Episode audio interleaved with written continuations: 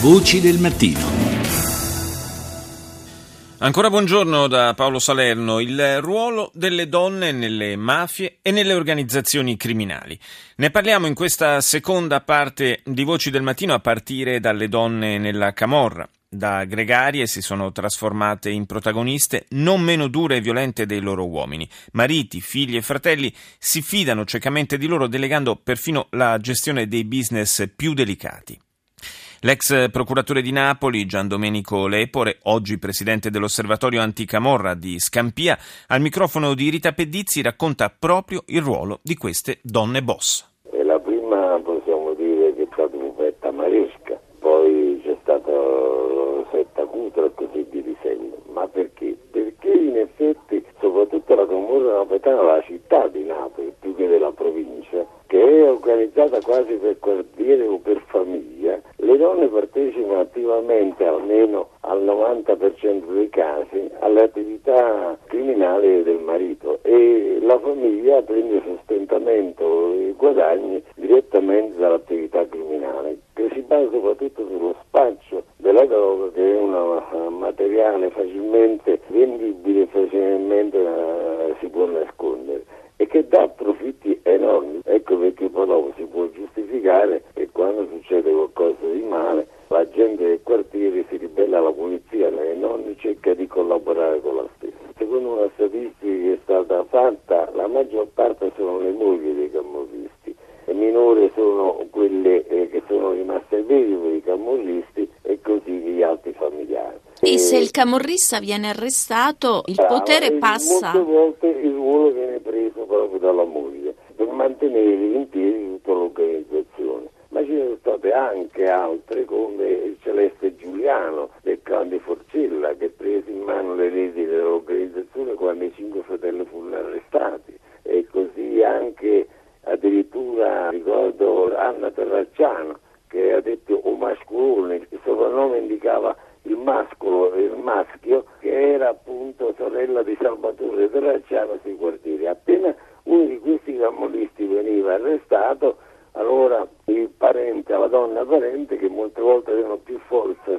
degli uomini, riuscivano a, prendere in mano le redini e continuare la loro attività. Per esempio c'è stato poi le tre sorelle Aprea che nelle arrestate nel 2010, Giuseppina, Lena e Patrizia che facevano le cassiere del clan Aprea che controllavano le entrate e le uscite di tutti i campi quindi hanno avuto sempre un ruolo abbastanza notevole. L'unica cosa è un dato anche statistico che originariamente erano poche, una su dieci, e oggi sono notevoli nelle clan camorristici le donne che partecipano attivamente all'attività. Quindi sono moltiplicate con gli anni? Sì, purtroppo sono moltiplicate. E ricordo un episodio, tanti anni fa sui quartieri spagnoli c'erano le donne coraggio, le madri coraggio anzi, coraggio che facevano sì. una dimostrazione per combattere l'uso della droga e soprattutto per quanto riguarda che salvaguardare i figli da questo male. E, e io ricordo fu arrestato una, una banda sui quartieri,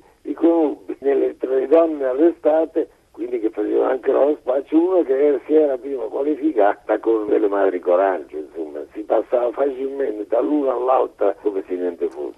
Ci sono ancora oggi le madri coraggio? Ma no, non credo più, ormai stanno le spacciatrici, non stanno le madri coraggio, perché la camorra napoletana si distingue anche in questo dalla camorra dei casalesi, del casertano, dei nolano, che sono più organizzate sul tipo della drangheta e soprattutto della mafia siciliana, mentre invece sulla città di Napoli vanno a riuni più di 100 clan in una sola città di Napoli, clan appunto di quartieri che sono stati poi tutti decapitati dei capi, ma dato che il ricavato delle criminose, soprattutto lo spaccio di stupefacenti è enorme, automaticamente si sono moltiplicati e hanno continuato. Fino a quando ci sarà la droga, i danni sono ingenti che fa la droga, ma i profitti anche sono notevoli. Voci del mattino. Do il buongiorno allo psichiatra e scrittore Corrado De Rosa. Buongiorno. Buongiorno, buongiorno, a tutti. Abbiamo sentito l'ex procuratore di Napoli, Gian Domenico Lepore, trattare, tracciare un po' una, una sorta di, di, identikit di queste donne di Camorra, tra l'altro anche con eh, questa curiosa sottolineatura di come in passato eh, sia capitato che ci fosse eh, quasi un'osmosi abbastanza facile tra eh, le donne eh, di Camorra e le donne anti-Camorra, ma insomma eh, nella Camorra, forse la Camorra fa un po', è un po' un'eccezione, no? diciamo, nel senso che di tutte le mafie, di tutte le grandi organizzazioni criminali eh, nazionali, è probabilmente quella in cui le donne hanno eh, più la propensione ad emergere.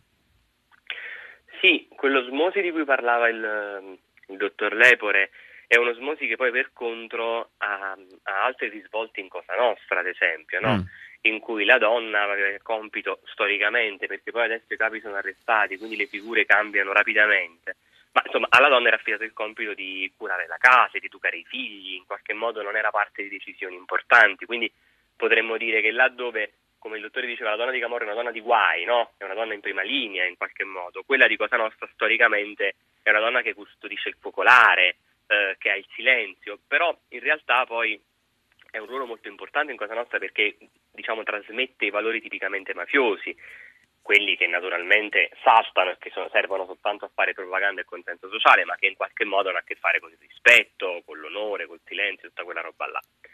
Eh, però eh, dentro le vicende di Cosa Nostra ci sono posizioni anche in qualche modo tragiche e molto nobili del, del ruolo della donna. C'è quella per esempio della madre di Peppino Impastato che vive in una famiglia mafiosa ma dà al figlio dei valori che insomma con la mafia non c'entrano niente, c'è Rita Atria che diventa testimone di giustizia sotto la protezione di Paolo Borsellino e che poi appena muore Borsellino lei si ammazza e in qualche modo uno legge lì dentro la consapevolezza eh, che vive nel cuore di Rita che lo Stato in qualche modo non sarebbe mai riuscito a sconfiggere la mafia, oppure c'è la dinamica della delegittimazione dicendo che poiché uno rompe gli equilibri quando si mette contro la mafia è matto, no? Eh, è una storia molto recente, l'ultima accade all'Acqua Santa, Giovanna Galatolo inizia a parlare con i giudici e tutti quelli che vivono intorno, i Galatolo sono una famiglia molto importante e coinvolta in grandi vicende criminali mafia, dicono quella non può essere che pazza perché rompe questo equilibrio, mm-hmm. dire che uno è matto ehm, o comunque che è fuori dai codici, dai codici di Cosa Nostra in qualche modo dire eh, cioè delegittimarlo, dire tutto quello che dice non è vero. Ecco. Nell'andrangheta invece qual è il ruolo delle donne?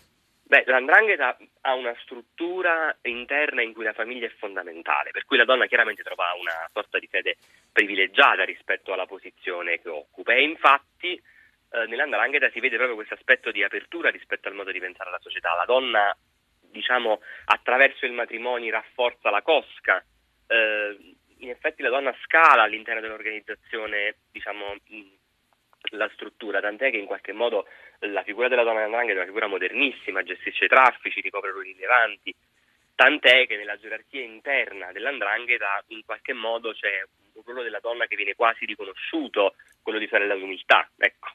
Mm. le donne peraltro sono, eh, hanno una presenza rilevante anche in eh, grandi organizzazioni criminali all'estero, penso soprattutto all'America Latina.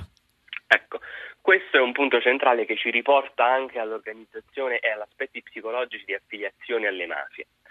Eh, la donna che ha un ruolo prominente in America Latina è una donna che in qualche modo ricorda quello che dicevamo prima a proposito di Napoli.